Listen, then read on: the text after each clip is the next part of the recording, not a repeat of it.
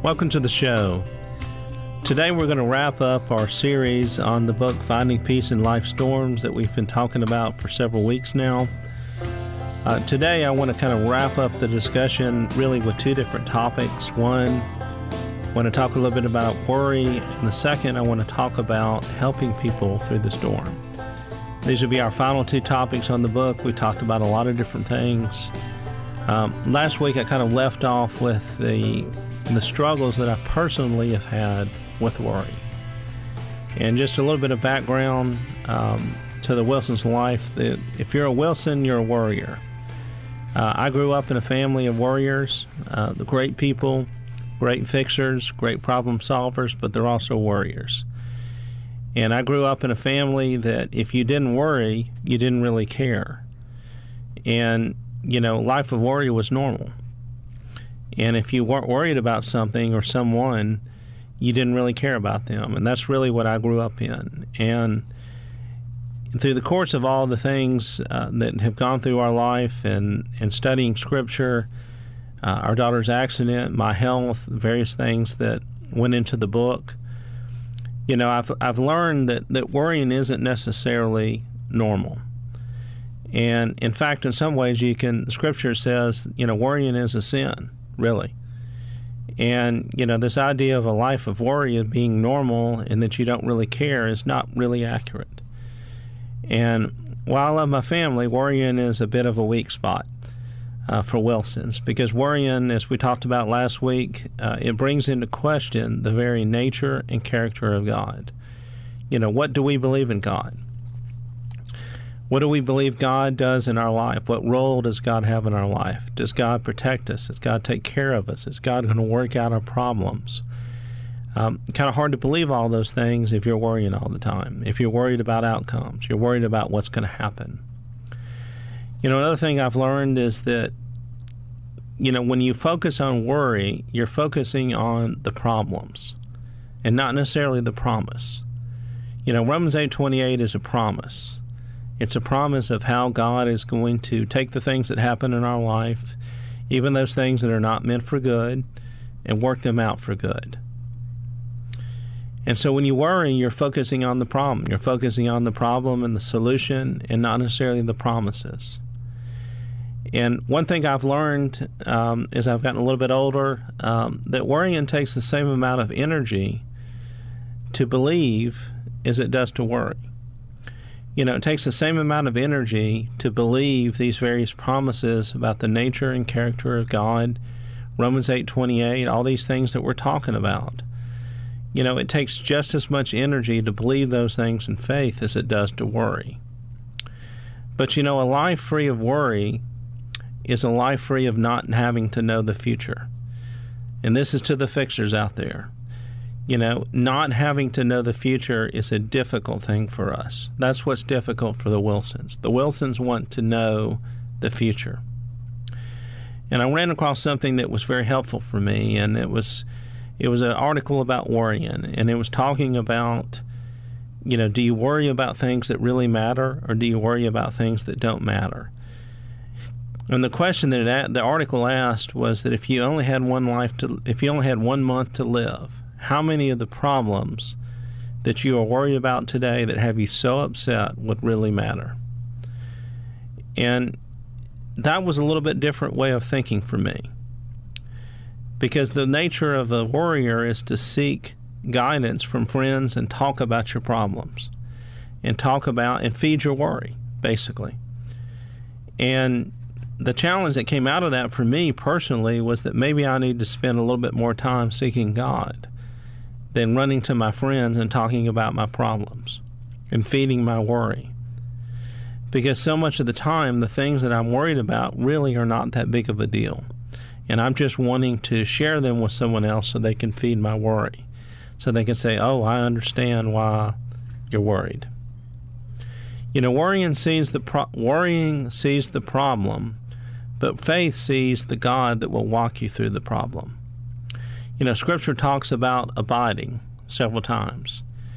And, you know, abiding means to remain, to endure. And really, it goes back to this idea of pressing forward. You know, Joyce Meyer wrote a book about living life amazed, and it was a very helpful book for me because she talked about this idea that, that we cannot really enjoy life until our problems are solved. And that's not really the Christian life. That you need to live life amazed. You need to go through life amazed at how God is going to fix things and bring you out of the trials that you're in. That you can enjoy your life even when things are not solved. You don't have to have this attitude that you can't be happy until everything is solved. You know, it's just so hard to keep moving forward like we've been talking about when you don't know how to fix the problem. You know, you almost feel like you need to know the solution to fixing the problem to move forward. And that's really the opposite of the Christian life. That's just not really the way it works. You know, this is a trust, faith, all these different things we talk about with God. Moving forward without understanding means moving forward without knowing how these problems are going to work out. And it's not very easy. Living life amazed. Enjoying your life even though not everything is solved, even though you have problems. You know, this is a this was a bit of a foreign concept in the Wilson family. You know, I'm, I grew up in a family that that could not really relax or be happy until everything was solved. And that's just not really the way it works. But when you have trust in God, you're trusting in the reliability of God to fix your problems. You're trusting in God's ability to run our life. You're trusting in God's ability to help you with these unanswered questions, to guide you, to lead you, to provide presence for you. You know, it's just worrying just counters all this. It's the opposite of all that. And that's why it's been so much of a struggle in my life. And it just it, it just fa- absolutely flies in the face of what the true character and nature of God are. You know, it, it, it just truly makes it so difficult to trust God. You know, but back to my daughter, we've been talking about my daughter and this idea that God does not give you a playbook. And the most difficult part of my daughter's accident was just not knowing the future, not knowing what was going to happen, not knowing how the medical bills were going to get paid, not knowing how her care was going to work out, not knowing what problems we were going to have in her life as a result of the accident. And all those things just paralyze you.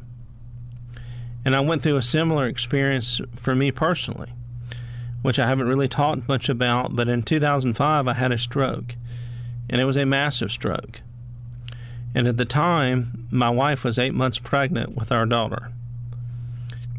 And I was a paraplegic, and I was in a wheelchair, and I could not do anything for myself.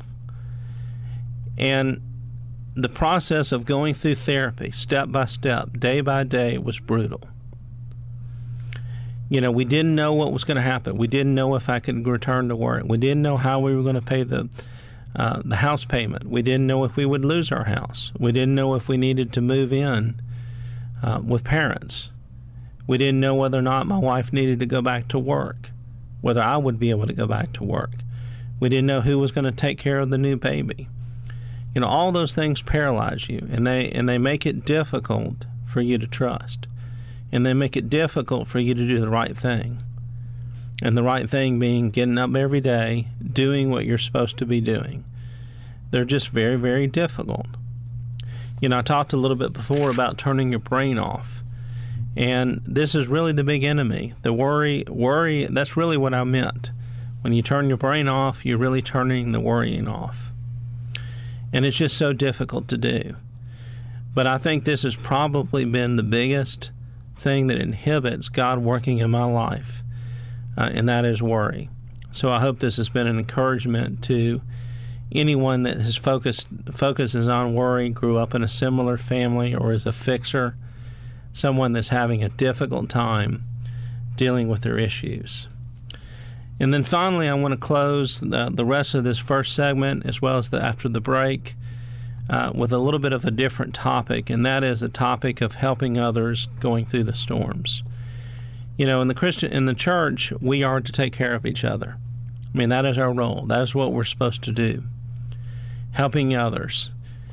Um, having gone through such dramatic situations with myself personally, as well as our daughter, I began to observe there was a certain way to do that or not do that. There were situations that people, while trying to help and encourage us, didn't really help. They actually discouraged us. So I want to talk a little bit about that. In particular, I want to talk about visiting people in the hospital, giving people encouragement. You know, what what are the ways to visit someone in a hospital? What are the ways to encourage them? What are some things that you can do? You know, these things were observed in our situation primarily because in my situation, when I had my stroke, we actually ended up in the Mayo Clinic in Minneapolis, and there wasn't anybody around. It was just my wife, my sister, and myself. But my daughter's accident was a very dramatic accident. Everyone knew about it. A lot of people from the community reached out. And so I noticed a lot of things that were very different. And in particular, people put a lot of stress on us. There wasn't a lot of stress when we were in at the Mayo Clinic because there wasn't anybody around. But there was an awful lot of stress with my daughter's accident. And so I observed those things and I just want to talk about that. And in particular, just talk about visiting someone in the hospital, how you should go about doing that you know, what are some of the things that you want to say, uh, should say, or not say? Because a lot of people came to see us in the hospital and well intentioned, cared about us. But it didn't go so well. There was a lot of stress there. And I just feel like that I can help people understand a little bit better about how to go see someone, how to encourage them, how to help them through their trials, what to say, what not to say. And we'll pick this up when we come back from the break.